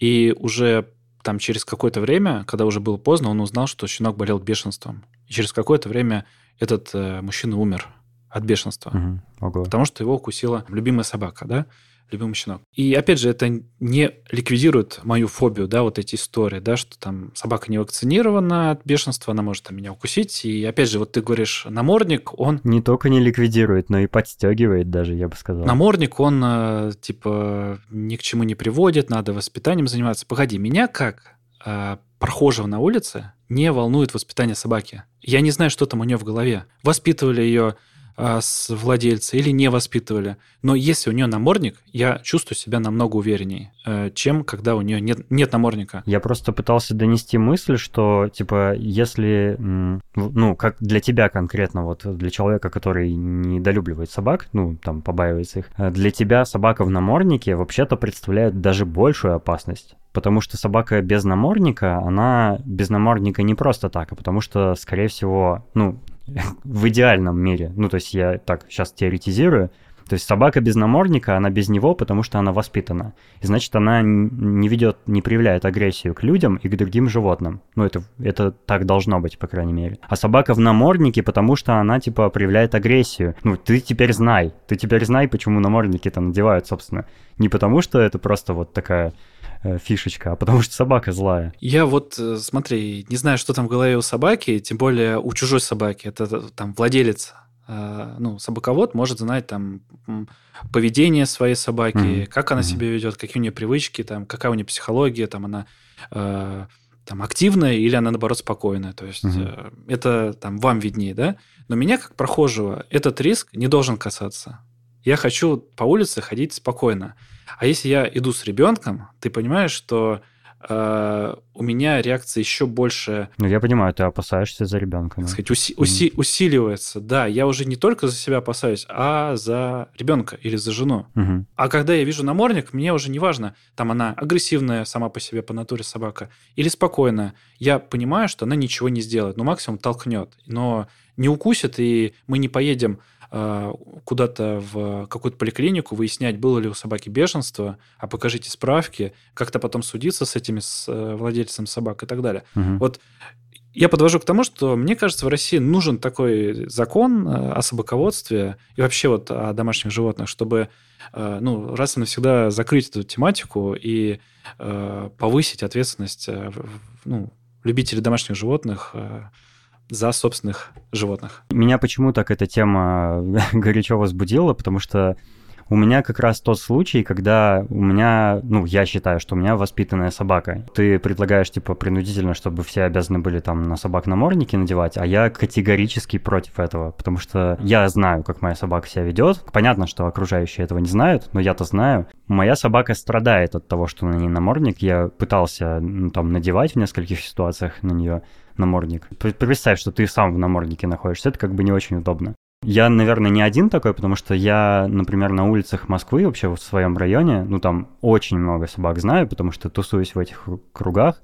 Я могу сказать, что э, собаки, которые постоянно по улице в наморднике ходят, это единичные случаи. Не потому, что они конкретно агрессивные или там... То есть есть агрессивные собаки без, без намордников. Бывают такие ходят. Но сознательное вот применение намордника для собаки — это прям единичный случай. Потому что, ну, никто этого для своей собаки не хочет. Я бы, например, как-то, не знаю, там, голосовал против подобного законопроекта. Мне кажется, у тебя есть э, какое-то субъективное впечатление, которое вот э, с твоей фобией связано. Я гуляю по парку, в котором есть собачья площадка, и там по утрам очень много э, мамаш с колясками, которые, ну, там, э, гуляют с детьми, с маленькими. Мамочки с детками. Правильно. Маленькими совсем детками в колясках или вот с теми, которые вот только-только научился ходить, они там на качелях, ну и так далее. То есть там дети ну, почти всех возрастов, там, включая до первого класса примерно. И я гуляю там с собакой, у меня собака ну, чтобы ты представлял, она очень большая, длинная, черного цвета. Некоторые издалека могут подумать, что это доберман, например. А доберманы как бы известны своей неприятной репутацией. Как бы собака такая довольно угрожающая на вид, скажем. Но при этом э, он у меня совершенно безобидный. То есть он, э, я его социализировал с, там, с самого его щенячества. Там мы везде гуляли, где было максимально много людей, животных, там я его щенком водил на собачьей площадке, чтобы он привыкал и чтобы спокойно на все это реагировал и ну, агрессию не проявлял. Мы по утрам гуляем по этому парку, ходим там по тропинкам всяким и постоянно встречаем э, мамочек с детками. Было несколько случаев, вот буквально там единицы случаев, когда э, мамочки как бы хватали детей, как-то, знаешь, ну, в сторону там э, отводили или, ну, как-то пытались с собой заградить, да, когда мы рядом проходим. Но подавляющее большинство родителей там говорят, смотри, какая собачка. Я говорю, если хотите, типа, погладьте. Они подходят, гладят, а собака детям руки облизывает, дети смеются, и, в общем, это приносит э, радость, и более того, дети, как э, новые маленькие люди, они как бы изучают мир, да, познают, они э, узнают, что такое животные, какие они бывают, как они себя ведут. То есть это такой первооткрывательский опыт как бы испытывают. И, по-моему, это прекрасно. У меня такая история конкретно с моей собакой. Я, конечно, не, ну, я не говорю, что у всех точно так же. Там бывают люди, я таких очень много встречал, которые вообще не занимаются воспитанием собак. Они ведут себя отвратительно, непредсказуемо, они неуправляемые, они э, неожиданно могут там э, агрессию проявить. И меня несколько раз кусали собаки и все такое. Но это такая мера, типа как э, там надевание намордника, она не спасет ситуацию. То есть, ну, я как человек изнутри, вот как, как в этой собачьей тусовке обращающийся, да, в этих кругах, я могу сказать, что это не спасет. Но при этом ты назвал одну из мер, которая спасет. Это обязательные походы к кинологу и обучение собаки. Вот если это сделать законодательной меры, то, что, э, то есть обязательно какое-то правило, что ты покупаешь собаку, ты обязан пройти курс там э, кинологический с ней, это подействует. А еще а еще есть одна такая противоречивая мера, но она тоже подействует. Это налог на собаку. Если ввести налог на собаку, как в Европе, например, э, там в Германии, например, налог на собаку есть, то тогда меньше людей будет э, очень легкомысленно подходить к вопросу о заведении домашнего животного. Если животное домашнее еще и там будет стоить там сколько-то денег, да, в год, то, ну, ты там дважды подумаешь перед тем, как заводить собаку. Тем более там какую-нибудь большую, там, бойцовскую породу, там на нее налоги еще больше. А, соответственно, таких собак меньше будет, ну, вообще там, да, в городе, в районе. Меньше будет хозяев, которые будут наплевательски относиться к их воспитанию. То есть, если, если ты пошел вообще на такое дело, как завести собаку, тем более там какую-то потенциально опасную, то, ну, и готов ты платить налог за нее, то, э, ну, уже, уже не таким, не такой большой преградой будет для тебя пройти обучение с ней. Ну, смотри, я в чем-то согласен с тобой, в чем-то нет. Э, как бы твое мнение настолько же субъективно, насколько мое. Я понимаю, что у меня там фобия есть. Э, и я пытаюсь как-то там себя обезопасить, там э, свою семью, жену, ребенка и так далее. Я на самом деле просто закинул несколько идей. Я думаю, со временем э, мы доживем до какого-то законодательства по этой теме, и государство что-то придумает, и налоги какие-то придумает, как ты говоришь, там на немецкий опыт ссылаешься придумает какие-то там меры ответственности, да. Вот ты уверен, например, в своей собаке, да, что она там не укусит? А вот как быть э, в случае, а если такое произойдет? Ну, там какие-то штрафы, наверное, не знаю, мне кажется, ну, в зависимости от того, какие, какой вред она там причинит. Ну, там от штрафов до тюремного заключения, например, не знаю. С собаку отбирают. Не, собака это понятно. Если собака серьезно там кого-то покусала, ну, ее явно там надо как-то какие-то э, лечения там отправлять, я не знаю, или в заключение, там, в приют. Ну, это уже нужно, чтобы организации типа там кинологических организаций решали, какие наказания там нужны. Не, ну я, я, я не знаю, то есть я не знаю, какие правильно, но я вообще с тобой согласен. То есть такие какие-то законы и правила должны быть, потому что сейчас вообще, ну, ну, есть какие-то очень поверхностные, но они вообще ничего не решают. Законодательство России в плане домашних животных, ну, практически отсутствует. Я с тобой согласен, оно ну, нужно обязательно. Вот, и я тоже жду, не дождусь, чтобы такое было. То есть я как бы вижу это все на улицах, и меня это тоже беспокоит. И там и мою даже собаку очень много раз кусали, она, у нее много шрамов есть.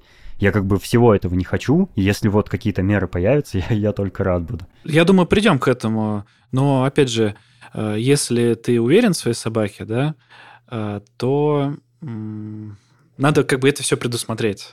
Все, ну, всю да, зону да, ответственности да. там, соба- владельца собаки или там другого домашнего животного. Потому что Э, вот открываешь угу. новости, видишь там в Америке у кого-то крокодил, допустим, домашнее животное, или там аллигатор. Вот.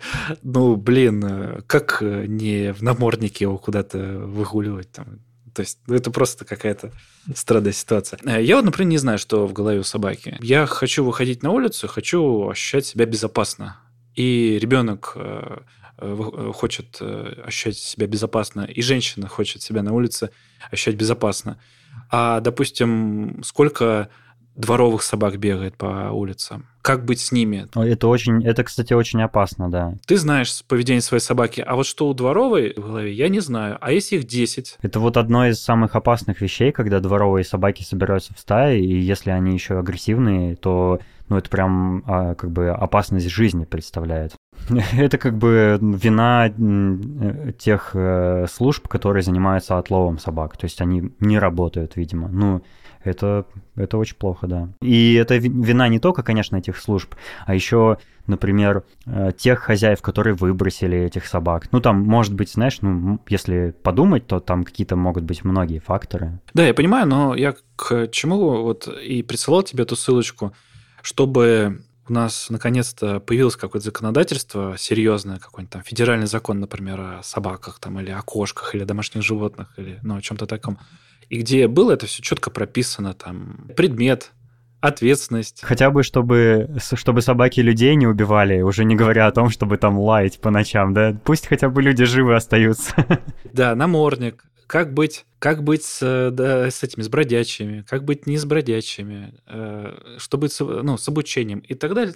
Вопросов на самом деле очень много, их нужно решать, а сейчас их никто не решает. Ай-яй-яй, ай-яй-яй, правительство. Что тут еще скажешь? Хорошо, что ты такой ответственный, но другие-то собаководы не такие ответственные, как ты. Поэтому надо как-то эту проблему решать.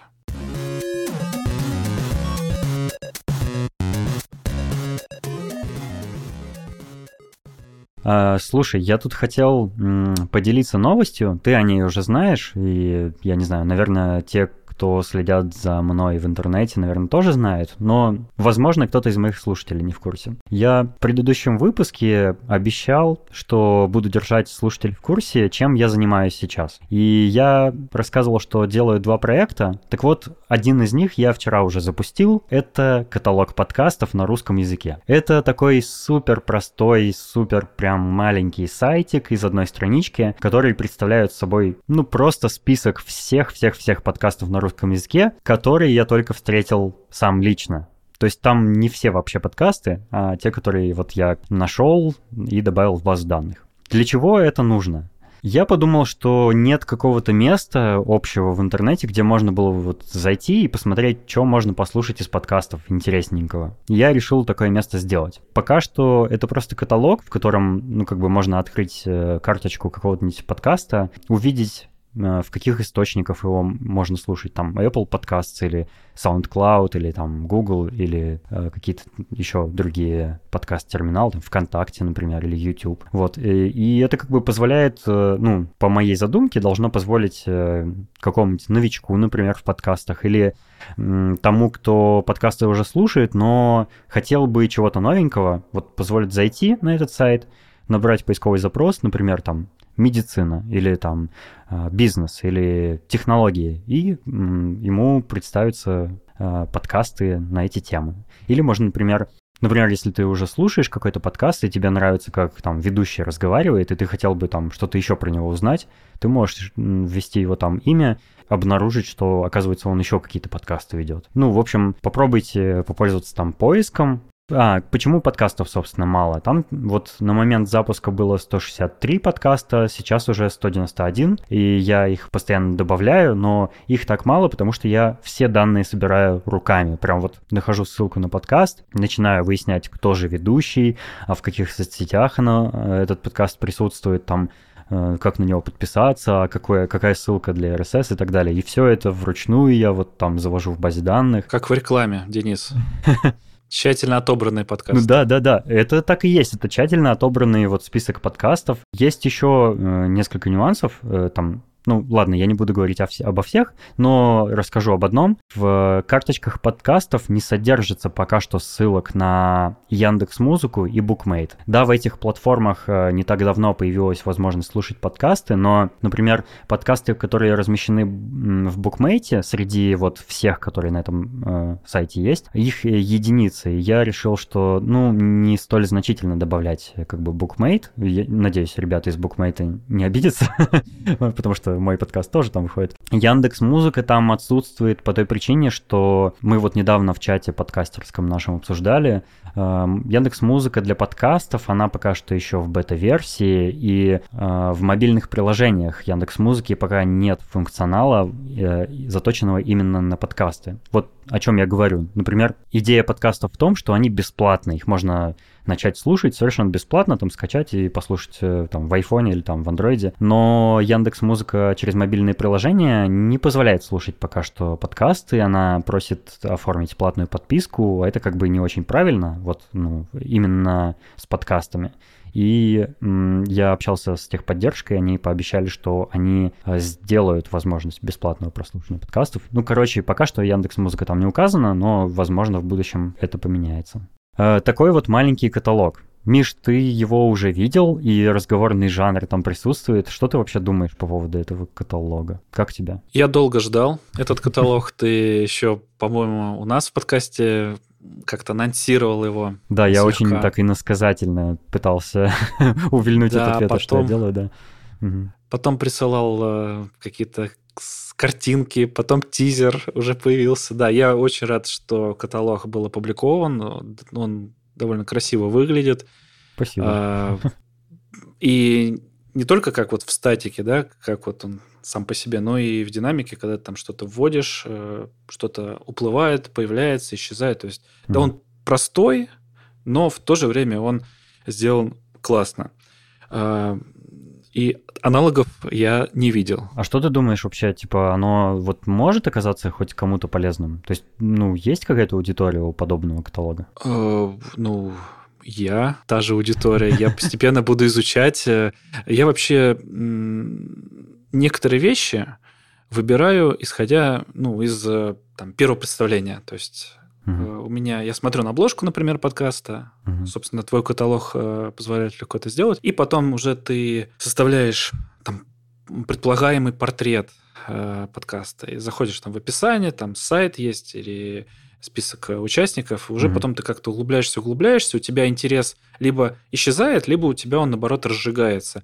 И потом э, есть вероятность просто подписаться и слушать, э, ну, до скончания веков э, этот подкаст. Поэтому э, я, допустим, в выборе вина так подхожу, да, когда э, я начинаю там с обложки, да, с, ну, не с обложки, с этикетки, да. С этикетки, да, начинаю.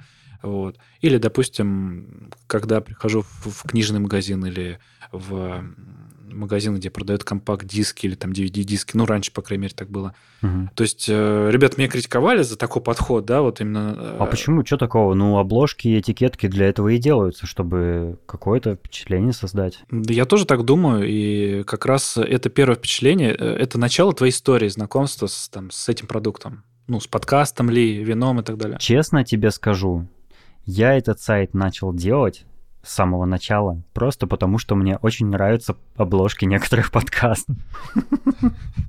Мне просто хотелось их где-то вот где-то разместить. Ты просто прокручиваешь туда-сюда и кайфуешь от этого. Да, я целый, целый уже три дня это делаю без остановки. Понятно. То есть другое слово, но не будем это употреблять.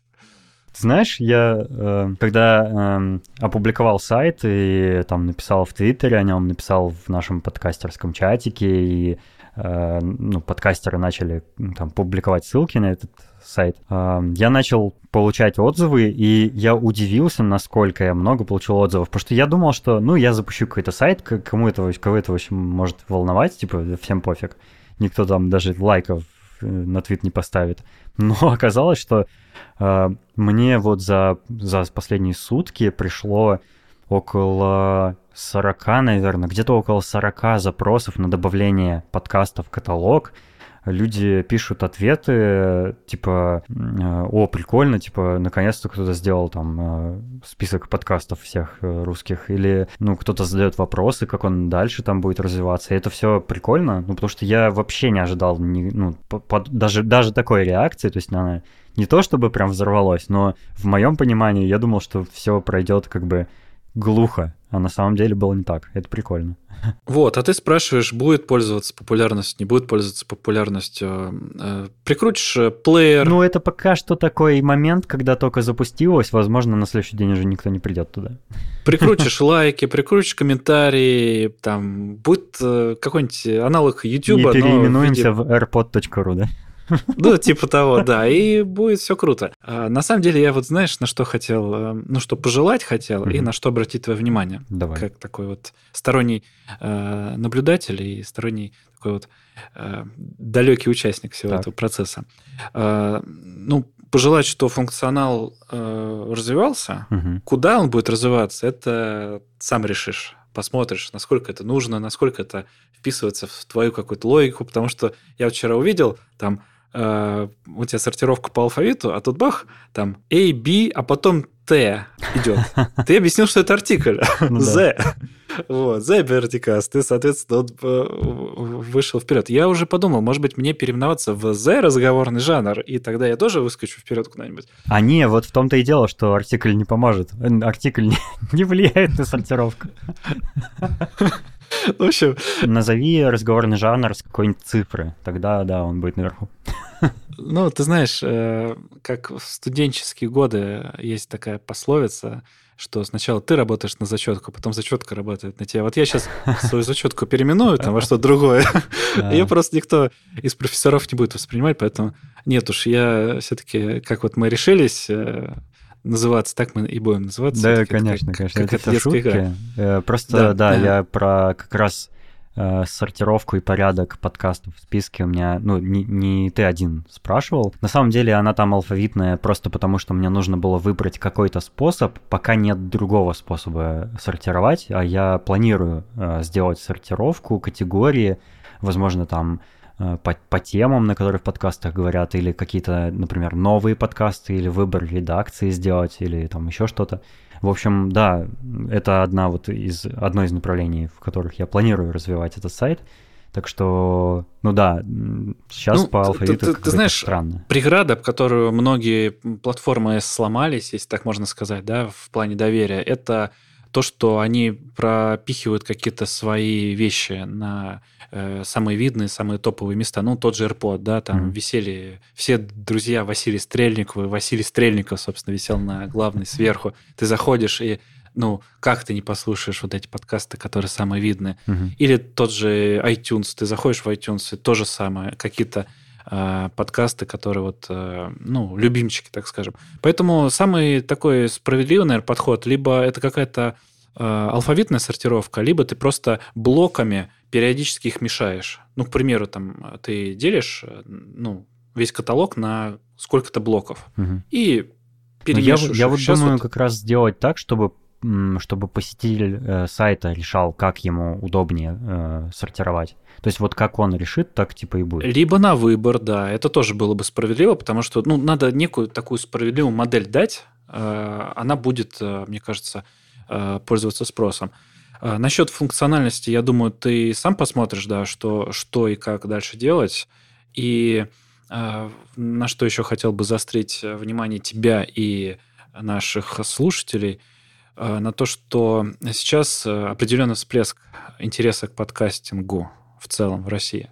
Не знаю, как за рубежом, но в России точно это есть. Э, ну, новые площадки открываются, Э, Google подкаст открыли в середине 18-го. Осенью ВКонтакте запустил подкаст. Сейчас вот э, Яндекс э, бету выпустил на Яндекс не музыку. Ну, как-то это будет модифицировано. Spotify там что-то сделал. Ой, Spotify а, очень много всего сделал.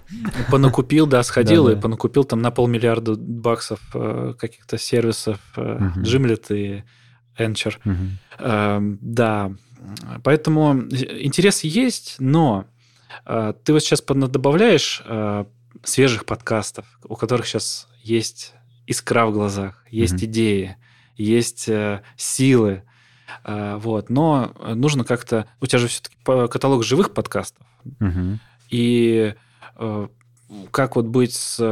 Если интерес пропал у подкастера, да, который вот вчера интерес был, сегодня уже нет, он не выпускается, там полгода не выпускается, год не выпускается а потом он стал опять выпускать. То есть вот эти все вопросы нужно как-то будет, э, ну, тебе или там команде твоей решать. Да, это хорошая задача, и она технически решаемая. Ну, надо будет придумать, как это делать. То есть, да.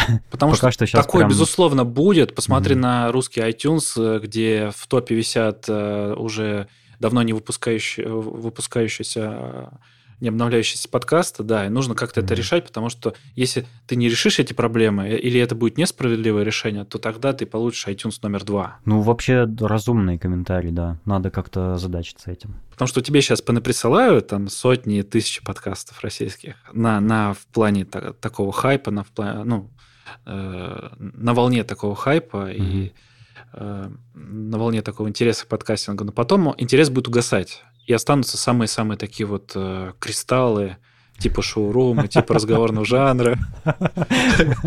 Старожилы. Да, и других. Да, и других подкастов, которые в нашем подкастерском чатике э, находятся. Э, поэтому много задач, они все разноплановые, тебе нужно будет их решать так или иначе. Надеюсь, что у меня хватит сил, да.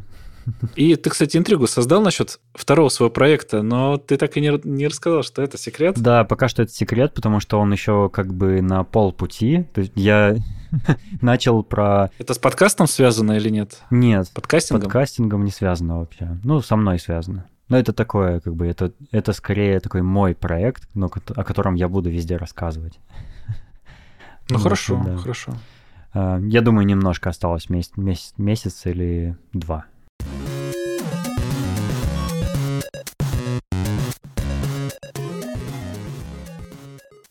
Миша, у меня есть постоянная рубрика «Рекомендация кино». Ты, наверное, в курсе, раз ты слушаешь шоурум. Да, но ты знаешь, э, тебе нужно, наверное, как-то выделить э, фильмы, которые советуют твои гости, и ты сам.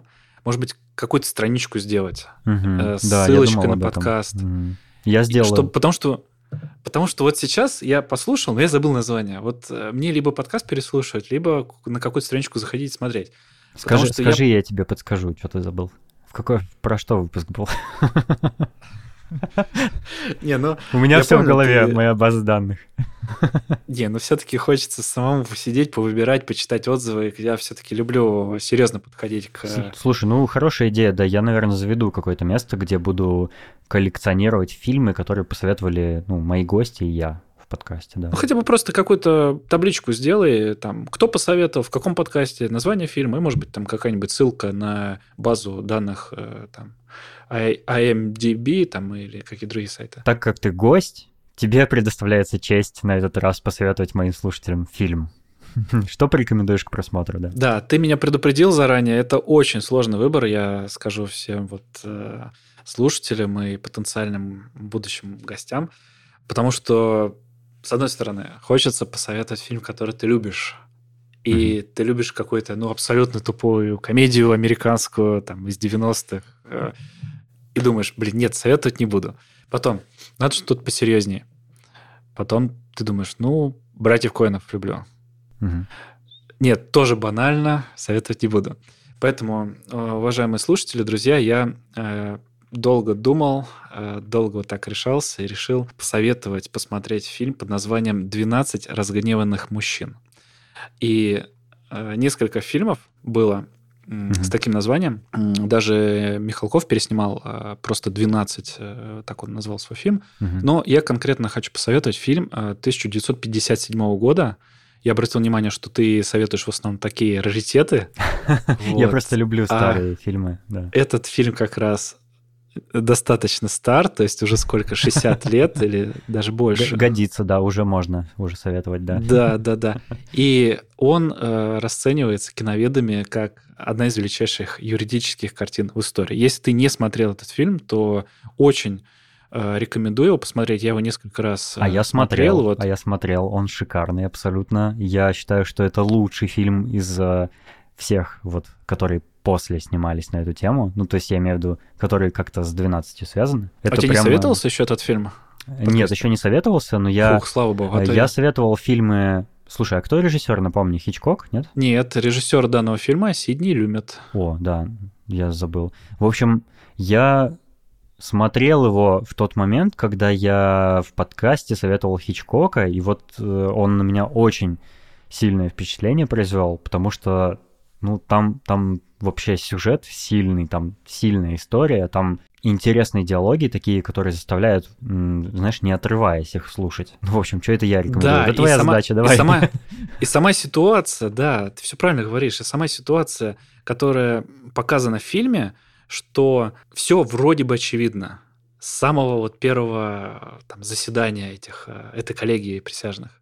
Все там расписаться в смертной казни и отправить там куда-то на виселицу или на электрический стул. Но потом, вот как ты сказал про диалоги, не хочется спойлерить, я как-то... У меня сложно со спойлерами, я как-то не контролирую это все дело. А потом это все вот та- таким образом построено, таким образом все там обыграно, да, режиссером, актерской игрой, э, актерским составом. Ну, просто это реально круто смотрится. Ребята и девчата советую посмотреть. Э, В общем, если вы этот фильм еще не видели, то э, обязательно посмотрите. Это один из величайших кар- э, юридических картин, одна из величайших юридических картин в истории кинематографа. Я присоединяюсь к рекомендации и тоже настоятельно советую его посмотреть. Крутая, слушай, крутой ты фильм выбрал. Я долго думал, потому что, ну, если немножко, э, ну, в предысторию, да, э, моя любимая комедия, ну, которую я назвала тупой абсолютной э, американской комедией из 90-х, тупой еще тупее. Я просто, ну, не знаю, обожаю это, Я тоже фильм. люблю, там.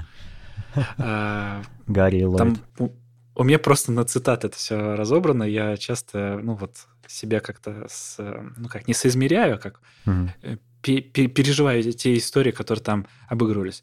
А, Касательно братьев Коинов, я поставил себе один раз э, такую цель пересмотреть э, ну, все ленты братьев Коинов. Мгм. Особенно мне понравился «Старикам здесь не место» фильм. Это просто шикарный фильм. Да, хорошо. А, Но как бы советовать нужно всего лишь один, поэтому э, советую 12 э, разгневанных мужчин, а все остальное так.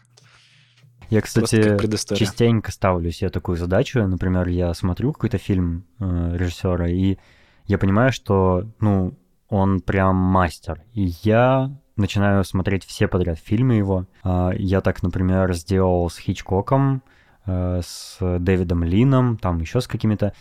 И сейчас эм, я внезапно выяснил, что я не все фильмы Кубрика смотрел, и вот буду смотреть Спартака и Лолиту. Оказывается, он снял Лолиту. А я смотрел только... По Набокову, да? Да, а я смотрел только более позднюю версию, которая 97 года. Оказывается, еще и у Кубрика есть. Вот, буду наверстывать.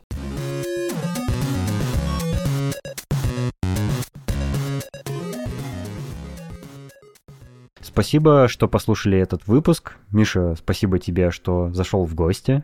Спасибо, Денис. Э, Мне было приятно поучаствовать, и я тебе так по секрету скажу и всем нашим слушателям, что я сколько вот опыта имею, да, подкастерского, но я никогда еще не приходил никому в гости в подкаст, и, собственно, это первый раз я в гостях у кого-то. С почином. Да, спасибо, Денис, что пригласил. Если вам понравился наш разговор, подпишитесь на подкаст Миша «Разговорный жанр». Я ссылку на шоу, в шоу-нотах укажу.